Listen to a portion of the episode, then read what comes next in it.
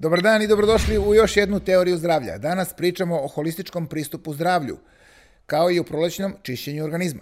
Moj gost je Svetlana Negić, floriterapeut i savjetnik za zdravu ishranu. Ostanite uz emisiju i čućite puno dobrih stvari.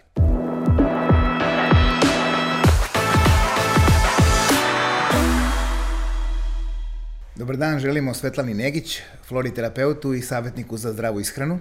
Dobar dan. Hvala ti što si došla u, u moju emisiju, jer ćemo pričati o veoma važnim stvarima, kako da pomognemo ljudima da reše razne probleme zdravstvene i ove druge. E, danas ćemo pričati o e, holističkom pristupu, zdravlju. Pa evo da krenemo odmah da objasnimo prvo ljudima šta to znači holistički pristup. Pa danas se taj izraz dosta koristi, samo što ja nisam sigurna da li ljudi zaista znaju šta je to holistički pristup. To bi e, prema holističkom univerzalnom e, nekom e, mišljenju, to bi zapravo bilo da posmatramo telo, um i duh kao jedinstvo. Znači da to nisu tri različita entiteta, nego da se posmatraju kao jedna celina, što znači da vi kada odete, ako ste u nekom problemu, neko mora da vas posmatra sa sva tri aspekta. Znači, trebalo bi vam više stručnjaka za neki vaš problem. Da, u stvari multidisciplinarno pristup, Otprilike, tako bi se da. rekli. S tim što, znači, e, prema holističkom e, načinu razmišljanja, a, ako su telo, duh e, i naše emotivno stanje u ravnoteže, znači da smo mi zdravi. I tu se zasniva pristup da smo zdravi onda kada imamo razmenu e, dobrih međuljudskih odnosa, da to pozitivno utiče na naše zdravlje. Znači, ako smo potekli iz porodice gde imamo razumevanje, e, ljubav, ljubav da, da i, i iz našeg e, bliskog okruženja, znači prijatelja, znači da smo i mi u stanju da nekome to isto pružimo. Onda ono što je takođe bitno za to naše holističko zdravlje jeste, uh, jesu i uslovi u kojima mi živimo. Znači naše društveno, ekonomsko, političko i ekološko okruženje kao hrana koju uzimamo, proizvodi koje mi kupujemo i ono što je isto jako važno jeste naše, kakve su naše novčane mogućnosti i naše edukativne mogućnosti, jer sve to skupa utiče na naše opšte zdravlje. E, kad si pomenula već ravnotežu, ravnotežu uma, duha sve. i tela, i to je balansiranje. Šta možemo da kažemo o, o toj floriterapiji? Da pomenemo odmah na početku, jer sam e, pa, te najavio kao floroterapeuta da. i većina ljudi sigurno ni ne zna šta je to, a neki nisu ni čuli verovatno nikada. Pa floriterapija zapravo ima jedan holistički pristup prema klijentima. To je, da kažem, to je e, lečenje, uslovno rečeno lečenje cvetnim esencijama. Znači, floriterapija je deo homeopatije, samo što se ovde radi o homeopatiji koja je uh, napravljena od cveća i u tečnom je obliku. Floriterapija je jedan veoma blag i nežan pristup prema klijentu koji zapravo dovodi u balans naše fizičko i emotivno telo. A da li postoje vrste koje se koriste cvetova to pa da ili su to obično cveće pa ovako da kažem da najpoznatiji e, najpoznatije cvetne esencije koje su kod nas stigle ovde u Beograd i u Srbiji još davno, jesu od doktora Baha. E, Dr. Edward Bach je još 30. godina prošloga veka istraživao i on je napravio nekih 39 britanskih cvetnih esencija, znači one su broj jedan, da kažem, bile i one su najpoznatije u svetu i kod nas. E sad, interesantna je priča sa njim, zato što je on bio stvarno lekar i veoma mlad je oboleo od karcinoma debelog creva, gde su mu lekari davali kolege tri meseca. Znači, posle toga se on povukao u prirodu, u jednu manju kućicu i krenuo je da istražuje, nekako je došao u sklad i mir sa samim sobom i tada je video da m, u stvari taj balans koji mi postižemo sa svojim uh, telom i sa svojim duhom kad dođete u ravnotežu da onda možete da, da sami sebe, sebe dovedete do ozdravljenja. Da. On je inače 19 godina poživao posle te dijagnoze. Što znači e, medicina je apsolutno potrebna, ali nije neprikosnovena. Da. Hoću da kažem kada dođete do jedne tačke i nemate dalje gde, vi morate sami da tražite neko rešenje za svoju boljku. Tako je. E, ja sam isto pristalica tog pristupa da čovek može sam sebe da leči, odnosno telo je sposobno i napravljeno je da može da izleči samo sebe, jer ćelije komuniciraju između sebe i mogu da prenose informacije. Apsolutno. Ovaj, I ja mislim da kad i dođe do neke bolesti da je zapravo zastoj informacijama koje se prenose. Pa naučno je dokazano da e, ukoliko mi nismo u dobrim mislima, da kažem, ukoliko uh, nam se, uh, ako nam, na primjer, ozlojeđeni ili ljuti ili besni, ali smo duži vremenski period u tom stanju, onda to uh, krenu da se luče i neke toksične materije u telu, naravno posle dolazi i do spuštanja na fizički nivo i tada se telo razboljeva. Uh, ali to je znači e, kada ne prepoznamo na vreme. E, floriterapija je idealna za takva stanja. Ja sam počela sa doktorom Edwardom Bachom, a kasnije, 79. godine, recimo u Kaliforniji je nastavljeno istraživanje do dana današnjeg i to su poznate kalifornijske cvetne esencije. Danas, recimo, ovde već imamo balkanske cvetne esencije jer kao što se vodimo mišlju da je za nas najbolja hrana sa našeg podneblja, Podneblje, da. jeste, onda isto tako idemo mišlju da su i cvetne esencije sa našeg podneblja možda najkorisnije, najdelotvornije za nas. E, tu se radi o, da, ja bih to nazvala jedan mali instant e, terapijski razgovor. Znači, klijent dolazi kod floriterapeuta, odnosno kod mene ili kod bilo koga od nas, Taj razgovor traje jedno sat vremena i floriterapeut vodi klijenta kroz razgovor. Znači, vi ne morate da imate spremljenu priču, vi možete da kažete koji je vaš problem, nebitno da li je fizički, emotivni, kakav god da je problem. Mi dolazimo do uzroka, znači ne leči se posledica, nego uzrok. Prosto možete da dođete sa glavoboljama i da dođemo do uzroka šta to izaziva vaše glavobolje jer kao što bi se reklo, svaka biljka je za neku boljku. I onda na osnovu... Na osnovu toga se izabere ja, jeste, na terapija. osnovu, mi to zovemo, da, na osnovu tih e, simptoma e, se pronađu cvetne esencije koje su, napravi se kombinacija koja je jedinstvena za klijenta i klijent e, narednih mesec dana pije cvetne esencije, ima tačno procedura kako se one koriste i posle mesec dana imamo kontrolu. Da li ćemo da nešto menjamo, da vidimo kako se klijent osjeća i tako. A, a da li posto, koji su najčešći problemi zbog kojih se javljaju ili gde mo, pomaže floriterapija? Da, pa ona pomaže bukvalno u svemu. Vi ne morate da verujete u to. Znači, nije placebo efekat i ne morate da verujete, a to je empirijskim istraživanjima uglavnom dokazano. Naprimer, male bebe. One ne mogu da vam kažu šta one osjećaju ili ne, ali kod njih radi naročito kad su u pitanju plač, nesanica, recimo imamo strahove. Sad tu moramo da razvrstamo, ne postoji cvetna esencija za strah, jer strahovi mogu da budu specifični. Da. Znači imate strah od mraka kod male dece, imate egzistencijalni strah, imate razne vrste straha, strah od bolesti, strah od smrti. Znači tačno ima uh, koji je cvet za koju boljku. A da li znači mogu i deca primenjuju ono što Absolutno, se kaže, potpuno i, bezbedno? i kućni ljubimci, da. i deca, uh. čak i biljke. Da, sjajno. A, da. a možete da, možeš u stvari da mi nam objasniš po kom principu deluje?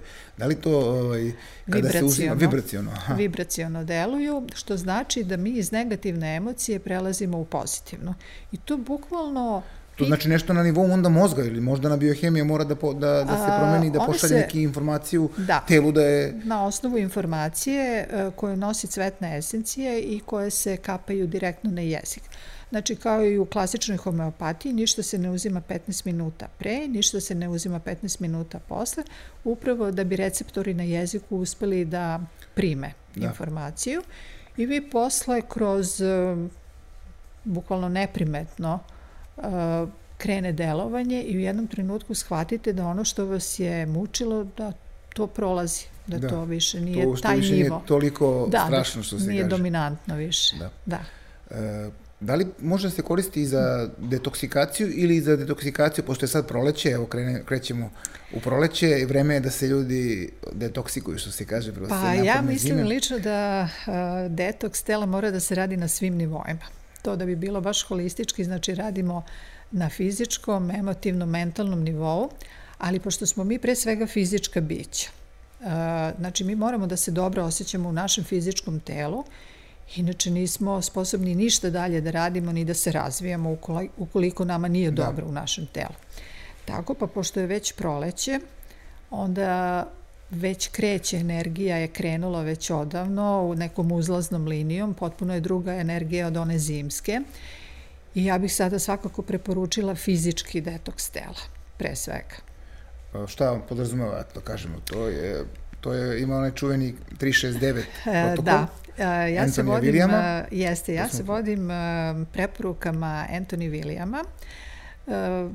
Uvek kažem, to je čovek koji je uneo izmene u ishranu Novaka Đokovića, taj čuveni sok od celera i taj njegov jutarnji protokol. A 369 je e, poseban detoks tela koji traje 9 dana I zašto se to meni sve dopalo? Zato što ništa nije izmišljeno novo niti posebno, nego se sve zasniva na voću i povrću. Znači, ne može da šteti, možete da probate, možete samo benefite videti od toga. Znači, ništa neće uh, doneti negativno. Da. A evo, kad, kad, kad si pomenula Novaka Đokovića, ovaj, on je definitivno jedan od zagovornika tog holističkog pristupa uh, zdravlju, to stalno pominje, I on je neko ko, ko propagira tu biljnu hranu i onda ga mnogi osuđuju i vamo tamo, a on postiže sjajne rezultate i on se dobro osjeća i uopšte ga ne zanima šta pričaju drugi. E, možemo da kažemo kakva je, kakva je to promena, odnosno taj sok od celera koji on isto, Novak je često puta napominjao da to uzima. A ja mogu samo da vam kažem da ja e, praktikujem pune dve godine, sam na Antonijevom e, protokolu I upravo sam pre dva dana završila recimo četvrto čišćenje jetre po protokolu 369. O tome ću nešto malo kasnije reći. Uh, vidite, to nije, uh, danas je to možda i neko pomodarstvo, ali u suštini nije. A ukoliko znate pravilno to da koristite. Znači, uh, ili morate da odete kod nekoga ko će vas uputiti kako se to koristi, ili da se stvarno pozabavite Antonijevim knjigama i da malo dublje uđete u priču. Uh, E, jer, evo, vratit ću se, znači sada smo u proleću. E, po kineskoj tradicionalnoj medicini odmah se bude dva organa, to su jetra i žučna kesa. Znači, element nam je e, drvo, boja je zelena, ukus je kiseo i što više hlorofilnog koristiti. E sada, pošto su jetre i žučna kesa, žučna kesa je najaktivnija između 23 časa i jedan po ponoći, zato se kaže ako možete idite do 23 časa u krevet, to bi bilo najzdravije, a jetra je onda aktivna između 1 i 3 noću. E, znači onda ona mora da počisti i odradi sve ono što smo mi uneli u sebe, a ujutru kada ustanemo, zato se to zove jutarnji protokol, e, počinjemo dan sa vodom sobne temperature, znači ne puno toplom, vrlo mlakom, znači sobne temperature i sa pola limuna, koja bi dodatno počistila ono što je jetra još odradila ja. Da. i posle toga narednih 15-20 minuta se ne uzima ništa, da pustimo da taj proces odradi. Posle tih 20 minuta ja nekad pustim pola sata, sat, nešto sasvim drugo radi. E, pijemo sok od celera. E sada, ko je utreniran pije pola litre, ko nije kreće sa dozama od 200 ml, zato što sok celera hoće da počisti. -hmm. Tako da morate da budete ili u kućnim uslovima ili negde da. blizu, da vas da. ne zatekne negde na nezgodnom mestu, ali e, treba znači pažljivo sa sokom celera počinjati. Da. Ukoliko već e, ukoliko ste do tada jeli sve i svašta. Posle toga opet ide 30 minuta pauza I onda ja lično uzimam smuti od pola litre, to mi je doručak, koji je za detoks teških metala. I to je jutarnji protokol, znači do podneva, do ručka se e, ništa drugo ne uzima u smislu ili ste na voću tom ili ste na nekom povrću, ali bez masti. Poenta je da celo pre podne budete bez ikakvih masnoća i dobrih i loših. E, onda ide ručak, dalje idete normalno. Znači, ko odluči može mhm. normalno da se hrani, a ko, kao mi recimo, iz, ja sam izbacila meso, mlečne proizvode ne koristim jedno deseta godina. Da, ni ja isto. Jaja takođe ne. To se smatra hranom koja zapravo može da hrani viruse i patogene bakterije, iz tog razloga se ne koristi. Da, a zašto se zove 369 protokol? E, to ima 3 jak... dana, 6 dana, 9 dana ili je... Tako, ili je... to je vrlo zanimljivo. Verovatno ljudi ne znaju da naša jetra se obnavlja, nije na pamet dat naziv 369. Da, da. Znači, pre treće godine, navršene treće godine života, prva trećina jetre se obnavlja. I tu ona kreće već da ubrzava svoj rad. Sa navršenom šestom godinom života je druga trećina jetre obnovljena i sa napunjenih devet godina je poslednja trećina. Znači, zato je 369 i obično oko tih rođene i dalje idemo ponovo u krug i tako ceo život. Tako se jetra obnavlja. Ali suština je da ne mislimo da jetra samo obnavlja sve dobre ćelije. Ono što ona nosi, što vam prenosi i to obnavlja. Zato je potrebno čišćenje. Znači ako vi imate jetru u kojoj imate patogene ili viruse i to ćete dobiti u paketu. Zbog toga e, je poželjno obratiti pažnju na ishranu i povremeno, odnosno ovaj smuti za detoks, detoks teških metala se koristi ceo život. Da, Pošto, to je vjerojatno uh, zeleno povrće. Ne, spanač. sastoji se od e, korijandera, koji je veliki čistač, od praha soka ječmene trave, znači to nije isto što i ječmena trava, znači sve mora da je bezglutensko, zatim spirulina, banana i pomoranđa koje su tu više za ukus i šumske borovnice. One su jako važne. Anti, Za, antioksidans. Jeste, zato, ali e, nisu iste domaće šumske borovnice. Znači, šumske borovnice mogu da se spale do korena i same će da se obnove. A to sa domaćim borovnicama se ne dešava. Da. I dulse alge, koje su iz Atlantskog okeana, koje, su, koje takođe pokupe sve e, toksine koji su ostali. Znači svaki sastojak, osim banane i pomoranđe, ovde ima svoju funkciju. I to na dnevnom nivou čisti. Zašto? Ne redi se to samo čišćenju od hrane koju mi uzimamo. Šta mi dišemo, koje u, do, u kontaktu smo stalno sa plastikom, aluminijom, raznim metalima, e, pesticidima, šta smo nasledili. Inače, mi kad nasleđujemo jetru, Znači, nasleđujemo jetru od svih naših predaka. Šta je ona nosila? Od baba, deda, prababa, pradeda i još unazad koliko. Tako da, nažalost, u današnje vreme se puno dece rađa sa ne baš toliko kvalitetnom jetrom. Jer vidite, danas ima više nekih bolesti kojih nikad ranije nije bilo. Da. A, Pomen, pomenula si gluten, bezglutensko da bude. Zbog Jest. čega bezglutensko? Da li je to ono isto pomodarstvo nakon Novakove Nije knjige Servire za pobedu jer je on izbacio gluten? Nije pomodarstvo zato, u stvari. Jer nije svako alergičan na gluten.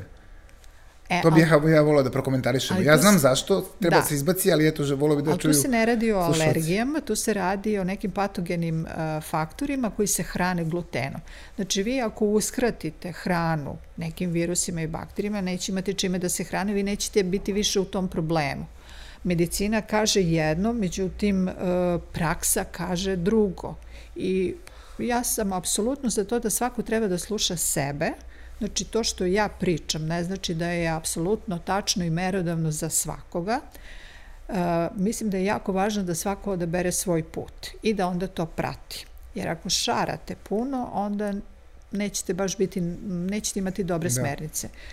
Znači, prihvatite jednu školu i pratite taj njen put, jer uh, ok, medicina će da kaže da treba, možete da jedete jaja, mlečne proizvode, sve umereno, sve je to tačno ukoliko vi nemate nikakav problem. Ako ste vi u nekom problemu, imate e, neko autoimuno oboljenje ili hronično oboljenje, ali medicina tu više nema rešenja. Naravno da svi treba da idemo kod lekara i da treba da se kontrolišemo, ali dođete do jedne tačke kad oni kažu došli smo dotle, sa vama je sve u redu, ali vi se ne osjećate dobro vaši parametri pokazuju da ste vi u redu, ali vaše telo govori nešto drugo. E, onda morate da krenete sami da tražite sebi rešenje. U tom slučaju zaista je tu neprikosnoven sok od celera koji nije dovoljno istražen. Odmah da razjasnim da se to ne radi o korenastom celeru, Nego to je ona stablika. To je štapni e, celer. To sam vidio Znači da ne bude zabune, da. jer ljudi ne znaju, misle da je to koren. Koren je da. lekovit da. samo ako se kuva. Da. A ovde e, isključivo dolazimo do čiste esencije, do e, soli, do mineralnih soli koje se, to su takozvane te grupne mineralne soli koje se nalaze u celeru i koji nosi, ta, to je biljka na ovoj planeti koja nosi informaciju za nas, za neke naše tegobe. Vrlo jeftina biljka, vrlo pristupačna, dostupna, ne moramo da idemo u nikakve prašume da tražimo neki čudotvorni lek, ali pojente da budete istrajni, revnosni u tome što radite i da to vama ima smisla. Radite sve ono što vam ima smisla. Da. Ono što vam nema smisla, Da, da, da. A kako da se, radite. evo da kažemo, kako se pravi ovo? Mene zanima, ja ću, ja bih da probam, pošto sam empirista, ja probam sve žive biljke, pa onda dajem svoje iskustva. Uh, kako, kako da napravimo sok od celera, recimo sa početnik, neko dođe, ja, ja hoću da napravim. To je prvo, znači štapni celer. Koliko tu grama se odvoji ili kako? Ne, to koje... ide stabljika. Stabljika Znači jedna, jedna stabljika gde se odseče koren, isecka se lišće, koje je takođe lekovito, ali daje gorčinu soku. Znači, ne treba nam ta gorčina, odbacimo, ne treba nam ni znači, celuloza, ni vlak. Be, beo štap, pa gore žu, zeleno, to zeleno yes. sečemo. Ne, samo lišće. Gore aha, lišće, aha. lišće iseckamo, štap dobro operemo, Uh, Anthony kaže, naravno, ukoliko dođemo do nekog neprskanog celera, to je još bolje, čak i ako je konvencionalno gajen, on je toliko lekovit da je dovoljno samo da ga dobro isperemo. Uh, dobro se ispere, isecka se i ide u sokovnik. E sada, ukoliko imate mogućnosti, najbolje je da koristite sok za sporo ceđenje, što se zove za hladno ceđenje, na što manje obrtaja, ali ukoliko imate bilo kakav sokovnik, da. sasvim je u redu da procedite celu tu stabljiku, na primjer, da dobijete jednu 200 ml za početak i kroz cediljku opet ga procedite, znači da dobijete čist sok. I lagano u gutljevima, meni lično sok je prijatan i slan. E sad, nisu svi istog mišljenja. Da, da, da. Mnogi ljudi imaju problem da se naviknu na njega. Pa da, jeste to ono, obično kad su tako neke stvari koje, koje nisu navikli da jedu u sirovom obliku, pa. što je celer. A, Ali posle toga treba znači ostaviti bar 20 minuta da se ništa ne jede i preporučila bi onda u tom slučaju neki smuti ili neko voće ili možete uh, krompir, batat, povrće, znači ne mora da bude voće, može da, da bude neko povrće, samo da je bareno, da je bez ulja. Da, batat krompir je jako ukusan. Jeste, čak sam po sebi bez ičega, bez ičega je, je jeste ukusan, da, ukusan. Kad se skuva. A šta konkretno e, može, recimo, ajde da kažemo, neku primarni problem koji celer može da otkloni? Da su to umorni, e, konstantni, sve, bol, sve. neke migrenice, glavobolje, sve. jače i to? Sve. Sve, naročito u kombinaciji, evo, kažem, svako za sebe ujutru može najmanju promenu da napravi, tako što će koristiti tu uh, vodu sa, sa limunom. To sam ja počeo da radim. Čak i uveče, ako osetite da ste preterali sa hranom tokom dana, da ste jeli više nečega što ne bi trebalo, pred spavanje, sat vremena pred spavanje, možete takođe da popijete pola litre vode sa limunom i da popijete čaj ili od hibiskusa ili matičnjak. Odmah zajedno sa tom vodom. Moguće da ćete se tokom noći buditi više da idete u toalet, ali zato ćete više očistiti. Očistiti. Da. Kad već pričamo o, o tim lekovitim biljkama, odnosno i povrću, šta možemo da kažemo o hrani kao leku? Da li hrana može da bude lek? Izuzetno. Hrana I kako može da, da kako bude da, jedno da, i drugo. Da koristimo hranu kao lek? Zavisi koju vrstu hranu koristite i u, da. na koji način je koristite. Ja, ja ću samo da kažem uh, jedan citat koji mi se mnogo dopao, što naši ljudi ne prihvataju i naši ljudi uglavnom hranu koriste kao, kao za uživanje. Uh, I kad su jednog uh, američkog uh, sportistu koji je bodybuilding, bodybuilder, koji su poznati po velikom unosu hrane i te životinskog porekla, kad su ga pitali nešto o hranju, neko ja ne jedem zbog uh, ukusa, nego zbog funkcije. Kad su ga pitali kako može da jedeš to tako bezukusno, bez soli, da, bez da, da, on da. kaže ne jedem zbog ukusa, jedem zbog funkcije. Hrane, A, ja lično sam mišljenja da hrana treba da bude ukusna. Treba da vam se sviđa, treba da uživate u njoj, ne treba da bude samo kao zdrava, a bljutava. To ne. Znači, tu ima fantastični stvari, ali zaista morate da se bavite time. Uh, hrana može da bude lek, pre svega voće i povrće, ljudi naročito zaziru od voća. Evo, svaki dan, svako neka pojede jednu crvenu jabuku. to je već jedan lek. Što crvenija, to bolje, zato što ti pektini iz jabuke jako delotvorno utiču na našu jetru. A zašto opet pričam uh, jetra, jetra, jetra? Zato što je uh, jetra zapravo general među svim organima. Centralna laboratorija. Što Jeste i ona je zadužena za ishranu naših tetiva, zatim za naše oči, uh, Čim e, imate zamućeni vid, peckanje e, u očima, znači nešto, jetra u stagnaciji. Mi pričamo na energetskom nivou, znači uopšte ne pričamo o nekom fizičkom nivou. Znači vidite po i po vašem ponašanju može da vam ukaže e, koji je organ u pitanju. Naprimer, pošto su sada aktivni jetra i žučna kesa, žučna kesa je zadužena za hrabrost i za brzo donošenje odluka. Znači, znate, imate ljude koji brzo donose odluke, m, upuštaju se u neke izazove, dok drugi stagniraju. E, znači, da li ste tu u balansu ili niste, isto kao i slezina, koja je isto jako bitna. E, tu vam je već, e, ukoliko je u stagnaciji, tu je lenjost, nadutost, imate gasove ja. i tako. Znači, svaki organ je vezan i za neku emociju i za ponašanje, a zato imamo hranu koja to može da potpomogne. E, nisam znači uopšte isključiva, nisam rigidna i ne kažem da ne treba da se jede meso. Ja ga lično ne, ne jedem, meni tako odgovara. To je svačija odluka lična, Jeste, ja tako to gledam. je lična odluka. Ja uopšte nemam problem sa veganima, vegetarijancima. Da, Jedi šta da, ti se dopada. To. Samo je poenta, ako već jedete meso, da jedete što kvalitetnije meso, da to ne bude recimo svinsko meso i da znate kako je gajeno i jedite ga što kasnije. Neka to bude onda u nekim e, popodnevnim satima sa dosta neke salate i to je sve u redu. Antoni nije isključiv recimo ni po pitanju mesa. Znači sve je u redu, ali smanjite, nek to ne bude sedam puta nedeljno, nek to bude tri, četiri puta nedeljno.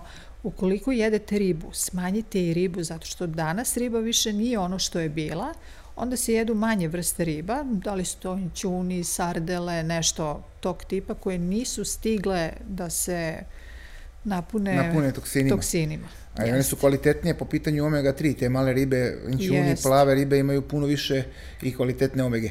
Kad već smo kod hrane i kod nutricionizma, možemo kažemo današnja, današnja ti pop, moderno nutricionizam je zapravo uh, u nekom zaostatku za svetskim trendovima, bar kod nas, jer se pozivaju sve na neke stvari od pre 30-40 godina kada pa pričamo jeste, o hrani. Nažalost, kod nas ne postoji, e, ne postoji jedna institucija, kao što smo malo prepričali, nas dvoje, e, da li bi tu postojao neki holistički fakultet ili nešto da bi sva neka e, sadašnja znanja bila objedinjena, jer nutricionizam treba da ide u korak sa nekim novim istraživanjima, ali nažalost to se ovde ne dešava. Znači, za sada sami skupljamo neka znanja. Da. Pa možda je tako bolje nego da se oslanjamo na nešto što je pisano i pre 30-40 godina kada je to bilo aktualno tada. Pa mislim, ja se vodim onim, uh, može da pomogne, a neće da šteti. Da. Znači, ako, a... pogotovo ako je u pitanju voće, povrće, imate uh, prirodne biljke, tu ništa ne može da, da vam šteti. Gde ga najviše greše ljudi kada je hrana u pitanju? I U preterivanju. Preterivanju, da, to sam ja U preterivanju.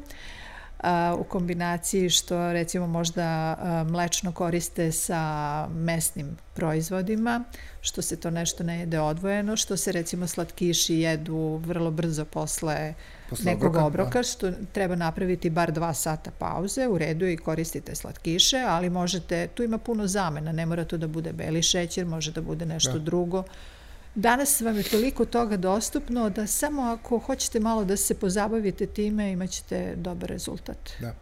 A što možemo da kažemo, evo da, da se vratimo na Antonija Williama, da malo približimo ljude, da njega približimo ljudima, on je čovek koji je Slažem leči se. pola Hollywooda, što se kaže, i to besplatno, Jest. da ne bude da uzima velike A, novce od tih poznatih ljudi. Ne, to je čovek, da, koji, jednostavno koji savjetuje. više čak ne radi uh, ta savjetovanja, ali ne može da stigne. On od 2015. piše knjige, Znači ima do sada šest izdatih knjiga, do tada je uglavnom sva savjetovanja, sve preporuke što je radio sa klijentima, apsolutno je radio sve besplatno, znači ništa nije naplaćivao i rešio je da svoja, svoje spoznaje spakuje u knjige.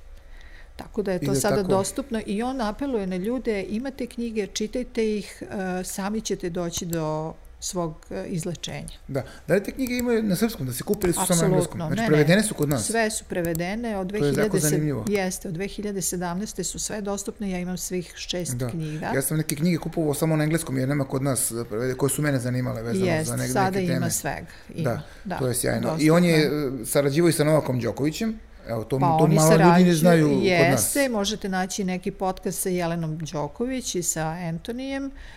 Uh, pa Novak u stvari, e, ne znam da li koristi dalje sve njegove preporuke, ali taj jutarnji protokol apsolutno koristi.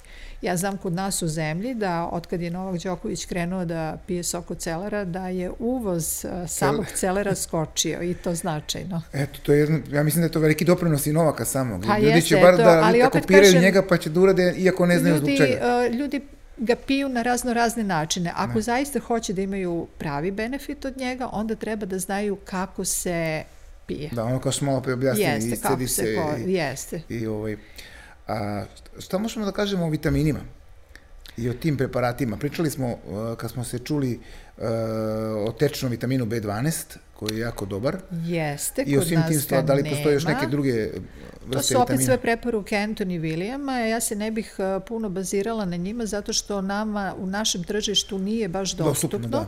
da, da se razumemo, te knjige su manje više pisane za američko tržište, tamo vam je zaista sve dostupno. Međutim, to je sve došlo i u Evropu, ali u Srbiju ne baš mislim da će biti.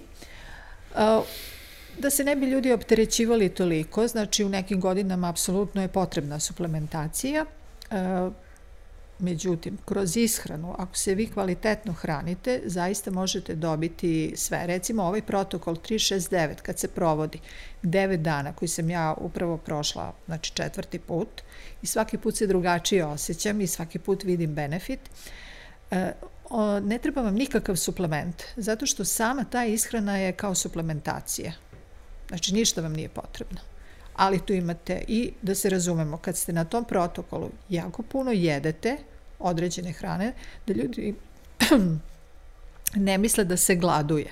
Znači, nema gladovanja, jer ako gladujete, na taj način izgladnjujete i svoju da. jetru. Znači, mo može normalno se hraniti, to sam te pitam, posle tog perioda Posle tog perioda možete znači, samo... Znači, voli, šta, šta voli da jede, to može da jede kasnije. Može da jede samo prva dva dana, kao posle posta. To vam je kao da ste na postu na vodi recimo. Post na vodi, znači posle toga odmah ne krenete sa nekim pečenjem ili nešto, da. nego cijele te lagano, da. nedelje da. se uvodite lagano u, da kažem, svoju raniju ishranu, možda ćete usvojiti neke malo bolje navike, ali lišiti se nekih manje korisnih manje, manje navika. Korisnih, da. da. Pomenuli smo floriterapiju, ali postoji još jedan izraz koji se zove fitoterapija. Možemo da kažemo ra... nešto o tome. To je verovatno drugačije. to su dve različite, dve različite stvari. stvari. Da, znam, da. nego samo da kažem da postoji i fitoterapija Jeste. koja je mnogo poznati izraz po meni. Fitoterapija je znači isključivo lečenje biljkama, ali koje su u sušenom obliku ili u svežem. To je, su, to je uglavnom terapija zasnovano na čajevima. Da. A floriterapija je znači e, cvetna na cveću, terapija. Da, da. Pa ja, da. kako već tako gledam, onda se ja bavim fitoterapijom. Ne bavim se, ali koristim, pošto pijem dosta... Pa ovaj, mislim da je koristimo svi. E, da, ja ne pijem čajeve ove naše klasične, ponekad ono, ali glavno sam se bazirao na e, kinesku i indijsku medicinu, njihove preporuke, odnosno čitam dosta o tome, pa onda koristim tu te njihove e, preparate, odnosno, kako se to kaže, ono, To su na neki način njihovi suplementi. Njihovi suplementi, Jest, da, da. I znam. za meni je, ja sam isprobao nekoliko i zadovoljan sam, mogu da kažem, ovaj, meni su, meni su pomogli ono za što je meni trebalo. Pošto sam ja dosta aktivan u toku dana i onda teško uveče ne mogu da se, da, da smirim mozak e, pa. da bi zaspao i onda sam koristio recimo reishi, reishi gljivu, koja je sjajna, da. pravio sam od nje čaj i to popijem mm. i to, to, to dovede moj mozak u balans i onda mogu da se opustim uveče, što kad je i najpotrebnije. Apsolutno. E sad kad smo došli do tog e, fizičkog dela tela, do fizičke aktivnosti. E, da, tamo, da pomenemo Recimo, Antoni apsolutno u, u svaku ishranu, znači mora da ide fizička aktivnost. Prvo hoću da kažem da ljudi zaboravljaju da smo mi e, baždareni na kameno doba. Znači, naš mozak, naša fiziologija apsolutno je za kameno doba. Nije za 21. vek na način na koji mi sada živimo. Znači, to je samo jedan treptaj u evoluciji što smo mi sada ovde i kako živimo. Naše telo i dalje funkcioniše tako da treba da prelazi dnevno između 10 i 15 km, mislim za to je stvoreno, da prelazi između 10 i 15 km, da puno vremena provodi na polju, na suncu, znači depresija je tek u novije doba poznata, u poslednjih možda 200 godina, ona apsolutno nije bila prepoznata, prepoznata ranije, ranije, niti da. poznata, da. zato što su ljudi puno vremena provodili na polju, imali su dosta fizičke aktivnosti, bili su konstantno u okruženju svojih najbližih. Znači šta god da radite, vi ste stalno u komuni. Da. Ne kažem da sad ljudi treba da žive u komuni, ali su uh, se ljudi puno otuđili, zatvoreni su svoja četiri zida, uglavnom su na računaru, ne treba im priroda, ne treba im šetnja, kretanje. Mislim, ja tako živim, meni je to normalno i recimo najlakše je da obujete patike, prošetate. Znači, zašto je telo pre svega stvoreno za hodanje? Hodajte, brzo hodanje, ne košta vas ništa, možete pola sata da odvojite, ako ne svaki dan, svaki drugi, treći dan. Da. Znači, Pogotovo brzo... što imamo lepe reke i keve, da možemo šetajmo šume, ko šutnja Bilo kavalu. gde, znači... Može da ode u prirodu. 20 minuta, pola sata može svako da ishoda da kažem, bržim hodom. Znači, naše telo i mozak su napravljeni za kameno doba, nove tehnologije koliko su nam donele dobrobiti, toliko su doneli, e, donele da se ljudi dosta otuđe, da više nemaju intuiciju, da potpuno onako gube svaki kontakt sa prirodom.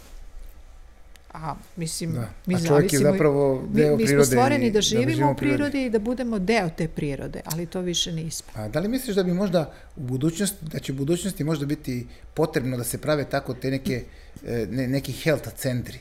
Recimo, uh, to je neka bila moja, ja sam razmišljao o tome, ne ja da napravim, ali kao kako bi bilo kada bi neko, jer ja mislim da su ljudi dosta pod stresom i od ove tehnologije koju koriste, jer ja kad gledam, svi su na telefonima, to je non stop, e, se nešto gleda, čačka, pa i sam ja, ovaj, jednostavno da se napravi health centar negde u prirodi, gde bi ljudi upravo to radili. Ustajali rano, šetali ne. ili nešto radili, gde bi se isključila sva tehnologija koja postoji, da bude bukvalno bez ikakve tehnologije. A, mislim da ni to ne bi donelo da ljudi dolaze. A, ono što ljudi treba da rade, što uh, čovečanstvu generalno treba, to je podizanje nivoa svesti. Ako da. Ti nemaš svest da ti trebaš da hodaš, da je tvom telu potrebno, ne vredi taj centar, ne da. vredi nikakva šetnja, ništa ne vredi ako, ma ne mogu ja, imam ovu seriju ili ne znam ovo, nemam vremena. To su izgovori sve. Nemam vremena da. za ovo, nemam vremena, a u suštini na što čovek troši svoje vreme. Imate onih 8 sati koje radite, vreme koje provodite sa porodicom, koje ne morate da provodite ispred televizora, možete da provodite u prirodi, možete da šetate. To može da bude pola sata, 45 minuta. Znači, samo svest. Samo svest i da se veruje u ono što radiš. Da, što pa da, da vam to ima smisla. Ako ja znam puno ljudi koji kažu, ma gde ću da trčim, ma gde da ustajem rano. Ja ustajem jako rano, to ne moram, ali jednostavno sam shvatila da mi e, je manji stres da ustanem ranije i da obavim sve što imam, nego da budem stalno u nekoj frci. Da. Tako da, jer to što sam rekla da smo mi za kameno doba, ranije ste imali, znači, bori se ili beži, da li će da me pojuri lav ili neće, A danas svaki taj stres je upravo ta vrsta okidača. I telo prepoznaje znači, da se to pa nešto to je ono, dešava. Mi smo konstantno u tom fight or da, flight uh, modu. Jesmo. Pa to je ono što sam malo rekao, ja sam E, kad dođem kući ja ne mogu ono uveče da, da, da se, ne može mi se smiri mozak, onda mora da primenim neke tehnike te prirodne da bi se spustio u ono što se kaže inhibiciju, da bi inhibirao mozak. Jeste, ali ranije smo to imali, znači kada lovci, skupljači idu u lov, lov. tada su pod tim velikim stresom, a to danas imamo na dnevnom pa nivou. Pa zato se ljudi i razboljevaju. Pa zato toga i, i boje i odaju se alkoholizmu ili svemu, svemu ostalom, jer nego ne mogu da, da taj stres eliminišu. Jeste. A zapravo... E, kad, smo, kad si spomenuo alkoholizam, alkoholizam. Ono što ja moram da kažem, uh, da kad smo već pričali o jetri i o detoksu i svemu, Znači, u redu je ponekada alkohol i vodite računa o tome, zato što na prvi gutljaj alkohola naša jetra se već opije. Ona to dalje već ne prepoznaje, ona je već u stadijumu pijanstva. Znači, vrlo oprezno sa alkoholom. Čak i ako doktori kažu jedna čaša vina je kao dobra Jeste, čak i, ako kažu, piva. ali jetra nam neće baš biti previše srećna zbog toga. Jeste, mada ja, ja Jer ona slažem. sve to mora da obradi, da obradi, da. obradi, obradi ali... ono od 1 do 3 noću, pa mi ujutru da joj pomognemo sa vodom i limunom i Da. da. Ali ja mislim da je veći problem čak gazirana pića yes, i ove, e, kako se zovu, pića koja je energetska. To je, to je tek otrov i za mozak i za jetru. Absolutno. A to klinci piju ko nenormalni. To vam je propaganda, to je propaganda, to je ono što sam pričala, šta je dobro za holističko zdravlje, sve ono što vas okružuje, ono što da. unosite u vaše telo, vaše okruženje, sredina, danas živimo u takvom svetu. Znači, više do same porodice, do roditelja, u šta, kako, koliko će da se bave svojom decom, uh, na šta će da ih usmere, zato je najbolje decu stvarno sta, baciti na neki sport. E, čim ste vi na nekom e, sportskom režimu, onda ćete imati malo drugačiji režim ishrane, nećete toliko piti Coca-Cola, šećera unositi i tako. Da. Jer prosto to, nećete imati dovoljno energije. Da. Slažem se. Svetlana, ja mislim da smo sve rekli ono što smo otprilike pri, i pričali i hvala na puno na gostovanju. Ja sam dosta naučio, nadam se da će naši gledalci da nauče i da bar malo što se kaže podignu svest oko toga pa da se bar raspitaju ili negde pronađu Ja ove kažem, ljudi radite ono što vam ima smisla, ima taj divan protokol 369 kroz koji ja vodim ljude 9 dana zato što ljudi nemaju vremena neki zaista nemaju vremena, mogućnosti ili jednostavno žele da ih neko drugi provede kroz tih 9 dana zato što dobiju kompletnu informaciju gde se šta nalazi, šta treba da kupe, šta treba da jedu da. tih dana, kako da naprave to što će da jedu. Znači svako u okrilju svog doma prati taj protokol. Uh, Evo, ono što svako može da uradi jeste ta voda sa limunom, jedna jabuka dnevno, što mislim da se niko ne seti da jednu jabuku dnevno pojede i već smo nešto uradili. Da.